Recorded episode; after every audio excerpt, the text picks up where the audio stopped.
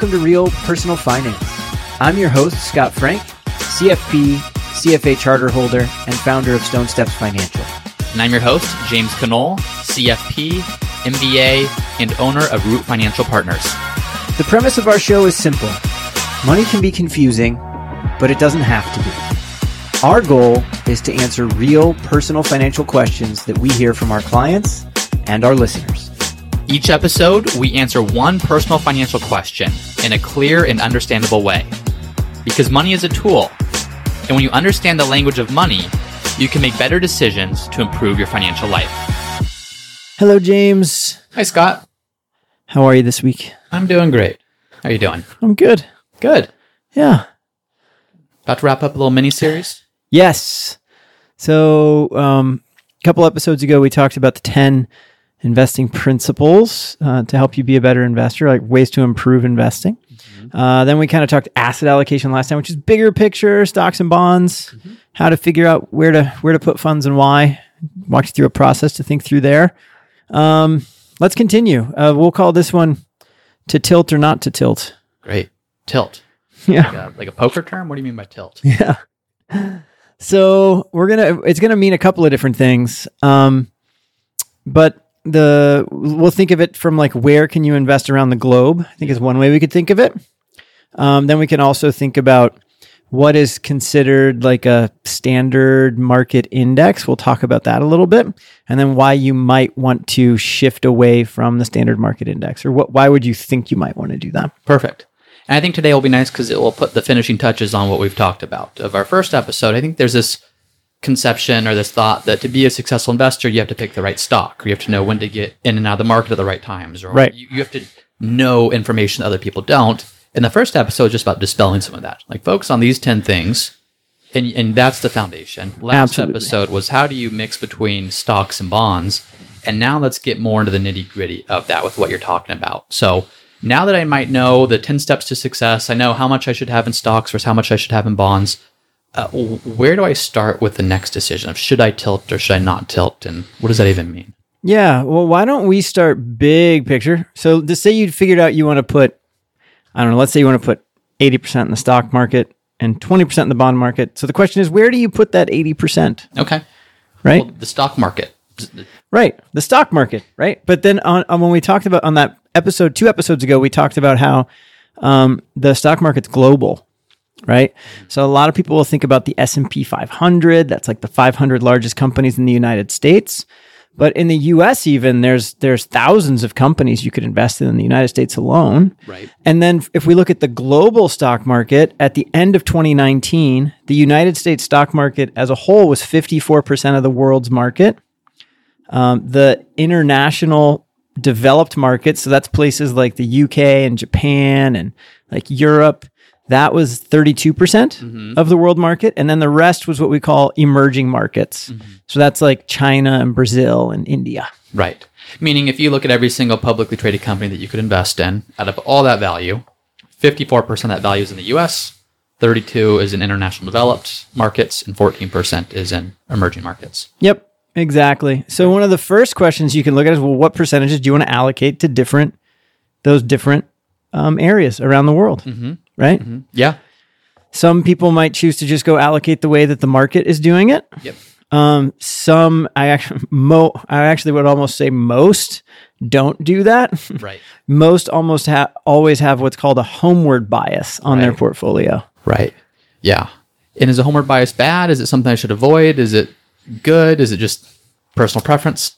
So I think when you look at the the data over time, it typically makes sense to invest across the global spectrum, but almost everyone invests with a bit of a homeward bias to make themselves right. feel better. Right. Because we know it's easier to know what's going on in our own country, in our own geopolitical environment, with our own tax structure, than it is to know what's going on around the world. Yeah. And, and, and on top of that, you look at the, you turn on financial media and you're always seeing what's going on in your home market. Like you almost have no idea what's going on in international markets and right. emerging markets and things like that. So um, I, I there, there definitely is a compelling reason to diversify between all of them. You know, if you look at the U.S. market, you might measure the big companies in the U.S. by the, the Standard and Poor's 500, the S&P 500, mm-hmm. which has been really hot recently. But really hot before this, from 2000 to 2010, it lost money over that 10 year time period. Yeah. Now, had you also diversified, also owned some international, owned some emerging markets, even just according to their proportionate breakdown in the of the representation of the global stock market, you had a much better experience. So it's going to help you maintain same great returns over time, but it's going to help you do so in, in, a better way.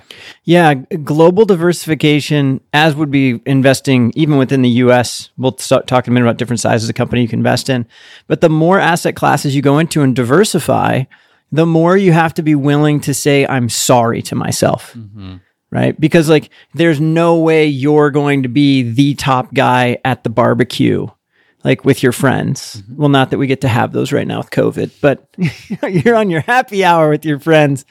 Um, talking about what's going on, and someone will be like, "Hey, I'm doing so great. I'm all in the S&P 500 this year. It's going gangbusters." Well, you're going to have that too, being globally diversified. Mm-hmm. You're probably going to be better off over a 30 year time period than they will be, but there could easily be periods like this decade, the S&P 500 so far is doing better than global diversification. Yeah. Um, but then back in the 2000s, you were better off because the S&P wasn't doing as yeah. well. Yeah, exactly. So I think this is a good starting point of, you know, if you just look at that, it's helpful to know. Probably not the best to be all US, probably not the best to be all international, but it's yeah. personal preference. And if being all in the US is going to help you stick with your portfolio at the end of the day, then then maybe that's the best thing for you. But if you just want to look at what works best purely from a financial standpoint, uh, probably diversifying across something with this as a starting point. Mm-hmm. Yep. So U.S. international, emerging US, market, and then the rest split mm-hmm. across the board elsewhere. Yep, absolutely. Then when we turn to just like one of those markets, so let's just go to the United States. As we said before, the S and P 500, the 500 largest companies in the U.S. Um, you know, there's actually thousands of companies in the United States. So, you know, you could easily invest in a different index called the Russell 3000, and that's 3,000 large, the 3,000 largest companies in the United States. Um, so you get large companies and small companies in yes. that. Um, so one of the things you have to look at is how do I want to diversify my money within a specific location, like the United States? Do I want to just invest in large companies? Do I want to invest in large, medium, and small companies?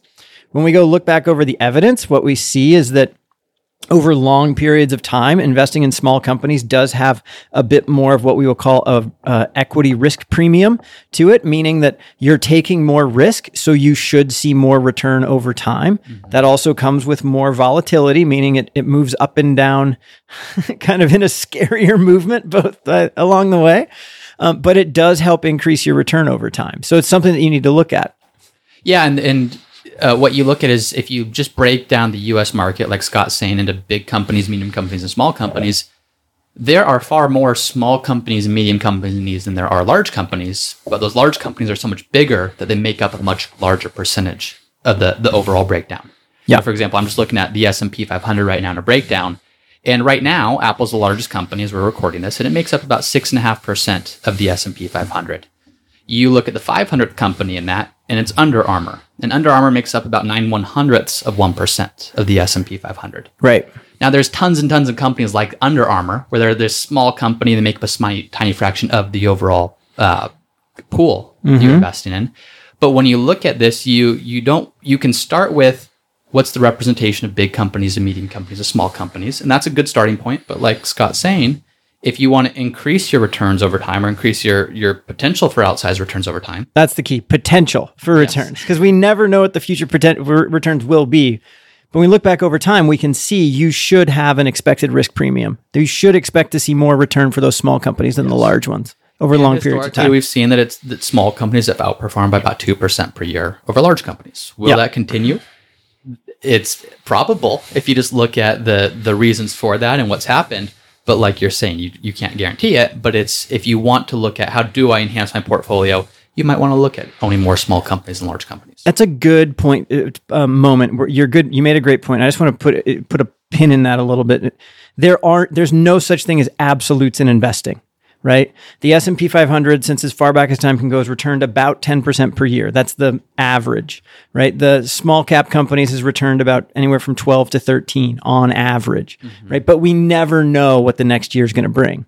So we always have to look at what is expected, what do we think is probable of happening, but there's never a guarantee that it's going to happen. Yeah. Um, and I, you have to remember that when you go invest in this manner. You have to. And I, and I think we fall into this rhythm of thinking that there are formulas to investing and what I can expect to squeeze out of this asset class or this type of investment based on what's happened historically. And it is a really, really good starting point. That's really all we have as a starting point. Yes. But it's not the be all end all. And There's no predictive, no, there's no certainty in that. No. Um, and so understanding that is important because as we look at the last 10 years, again, as an example, what we would expect to see historically hasn't happened.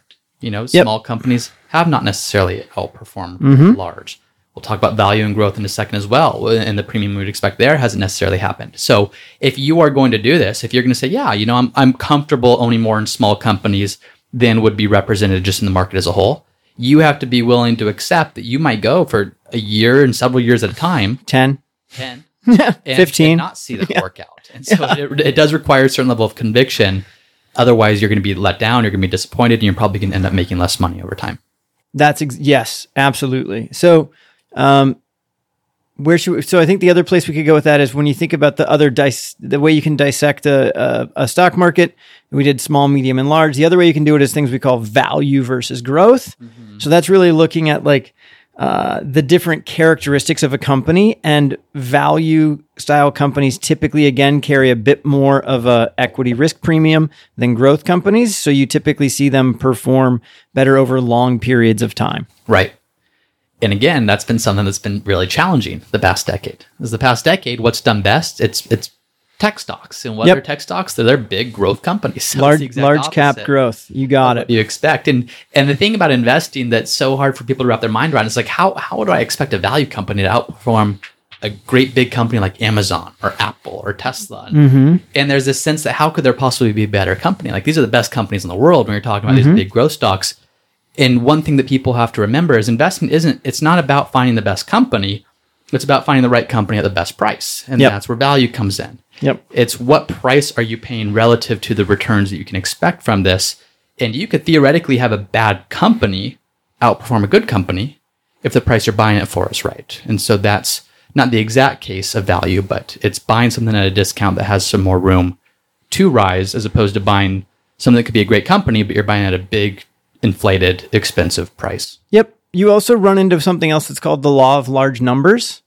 Um, as companies get the size of like the Amazons and the Apples of the world, it eventually gets to a point where for them to grow by 10 or 20%, the amount of, in, of revenue that they have to create to keep that growth trajectory going just becomes almost impossible. Right. Because they eventually can't be the size of like the United States economy, right? So so you just get to a point where it makes it harder and harder for them to keep achieving the growth and the numbers that they are. Um, so it's just another thing to be mindful of. Yeah, you look at Amazon as a perfect example of this. Is Amazon IPO'd in 1997, and it's been the most successful IPO in history. Like the, the annual return that you see on Amazon stock has never been matched by any other company. And so people say, okay, great, that's on Amazon. Well, for Amazon to do that for the next 23 years means it would be literally worth more than every single company in the world combined. Right. And so it's at some point, not to say Amazon can't keep doing well, you can't just rest upon past performance. Makes it- an individual company or with an, even an asset class like we're looking at. Yeah, makes it very difficult. So if we let's go let's go back bigger picture on this for a second. Imagine you want to own the all 3000 companies in the United States. The question that you then ask yourself is like do I just want to own those 3000 companies based on market size? So I own the most of Amazon and Apple um, and and Facebook and down the line, and then I own the least amount of the smallest companies. Right? That's one way to do it. That's called market capitalization weighting. Right. So like traditional indexes, that's how they do this. So if you just went and bought the Russell 3000, um, you would basically be like if you put a X and Y axis on a white sheet of paper and imagine that all of those companies fill in that that th- those 3000 companies are just filled in on that page you would own basically like dead center of that. So you should just track along with the, the russell 3000 and when it does really well you do really well and if it does poorly you do poorly. And the next question you can ask yourself is do i want to tilt so this is the tilt or not to tilt do i want to tilt my portfolio in any way Right. for this? Do I have any, you know, and what we've seen historically over time is that if you tilt a little to small over large companies and a little to value over growth companies, that can help your return over time, long periods of time. Right. Um, which you just mentioned, we will get challenged at times because it comes down to probabilities, and we can even look at some of those probabilities coming up. There'll be periods of time when like it won't be paying off for you. And if you're not willing to stay committed to it, then it's really not going to pay off for you. So you should only do it if you're willing to stay committed to it. But then you just need to go look and see like how do I feel about that? Okay, that's how I want to build my portfolio. Yeah. Yeah. What's his? I, I saw someone on Twitter say something about this of of tilting your portfolio is a lot like a marriage. Like it can, it can be tough to stay in at times, and if you get out, it's expensive type of a deal. It's in the quotes, but um, but it's true. You if you're not committed, it can end up being very expensive. Is I Yeah. think what he said, and and that's true. You know, if you do this and you say, oh, it's not working out, it's been two years. It can be very expensive to get out. Not in the sense of it actually costs you anything, but the loss, the opportunity cost lost is is a very real thing. So what what is a good way to think of this, Scott, as you're looking at this? Like, oh, can I expect this to work out over a 10 year period? Could I expect this to work out over a 30 year period? Like, how long do I need to wait for this to So work out? uh, you'll remember we did a previous episode where we looked at investing and we looked at how I think I think what we did was we teed it up for you all and said like which of these investment options would you prefer, Right. right? Where, where the it was like you know every 53 probability of success after a day, and then Right. 60% after a month. we yeah we we were we tricked you a little bit, but because we gave you the results of the S and P 500 over different periods of time, Right. And we eventually got you eventually got to a period of time where the probability was just so in your favor if you could stick it out that it was worth it, Right. right. And so the way that when we think about the probabilities of of the the market, we've already discussed those, so we're not going to hit it here again. But when you think about the probabilities of like would value beat growth if you wanted to tilt and when and just to be clear um, i think uh, neither of us are really going to be big fans of someone saying i'm all in on this one strategy Right. like i'm only going to invest in small value stocks Right. i mean you could do that but that you're kind of making it very difficult for you to win then and to stick with it so it's more about like if you don't want to just own the market like as it is if you want to tilt look at to tilt but don't maybe just go all in on one position now that's obviously up to you you make your own choices but when we look at the concept of like value beating growth, well, over a one year basis, about 59% of the time, for as long as we can see data, it's worked. Over a five year rolling period basis, 73% of the time it worked. Over a 10 year basis, 82% of the time it worked. So you can see the probabilities are in your favor, but at the same time, you have to be okay with the other side of that coin. 18% of the time, you're still going to get a return, but you're not going to get as much of a return as if you just held the market return Exactly. right? So it's like what what makes the most sense for you? Right. Yeah, and, and, and similar numbers to small being large over any given one year time period. 56% of the time, small companies have outperformed large companies, but that's 44% of the time that they haven't. Over five years, 62% of the time, small beats large, and over a 10 year time period, 72% of the time. I think if you extend this to 20, it's like 90, 98, 99%. So it Yeah. gets, it gets pretty uh, probable that it's going to happen. Mm-hmm. But there are some years that it's just hard to do. And it's not just hard to do because, oh, I'm underperforming that investment. It's hard to do because I'm underperforming the only investment I ever see when I turn on the TV or when I open my stock app or when I open whatever. You're constantly being measured against the S&P 500, which can be a great benchmark if that's what you're trying to track. But if you're trying, if you're owning different asset classes that outperform that over time, that might not be the best benchmark to track day by day. So Yeah. the challenges. Well, and, and in all honesty, like benchmarks aren't really that beneficial to us um, in the end because what really should matter is is how's the portfolio built for the goals that you have for yourself and the time horizon that you have, and then optimize it for that time horizon. Right. And if you're investing even just internationally, well, then the S&P 500 is a horrible benchmark because it has, it's only the 500 largest companies in the United Right. States. Right. Right. Yeah. Exactly. Awesome. Well, I think that's a that's a good way to wrap this up. Obviously, none of this is, specific advice. Everyone's going to build their own portfolio, but it helps provide that framework for what do you need to think of. What are the ten principles that you start with? Then, how do you think about how much do you have in stocks and bonds? And then, how much do you how do you think about how much you have in different types of stocks and what's your goal at that? So, I think that that kind of ties it up. Anything you want to add to that, Scott? Uh, no, the only thing that I would add is that the stuff that we've talked about today, being like, do you invest internationally, global diversification? Do you invest to small versus large? Do you invest to value versus growth? All of that is pervasive um, persistent and robust. And what I mean by that is you can go look at that in the US market and the international markets and in the emerging markets, and it works. Right. Right. And so it's not a fad. So it's like you really just want to go put money to work in a manner where there's a really high chance of it actually helping you. And if that's not the case, um, don't go do it. So there, you'll see a lot of fads that people will say like, "Hey, go do this. I have this silver bullet solution." Like, just be skeptical. Um, it's pretty rare that um, there's some new f- fangled way to go increase expected return Yeah. or help you out. So just be be careful. Yeah. Yeah. Good advice. Well, thank you very much. Thank you. See y'all next week. Thank you for listening to another episode of the Real Personal Finance Podcast. If you're enjoying the show, please subscribe and let us know by leaving a five star review. And if you have a question that you'd like for us to answer, then head over to the Real Personal Finance website at realpersonalfinance.co. And there's a section on the bottom of each page there where you can submit your question for us to answer in a future episode. Thanks again for listening, and we'll see you next time. This podcast is for informational and entertainment purposes only and should not be relied upon for a basis for investment decision. This podcast is not engaged in rendering legal, financial, or other professional services.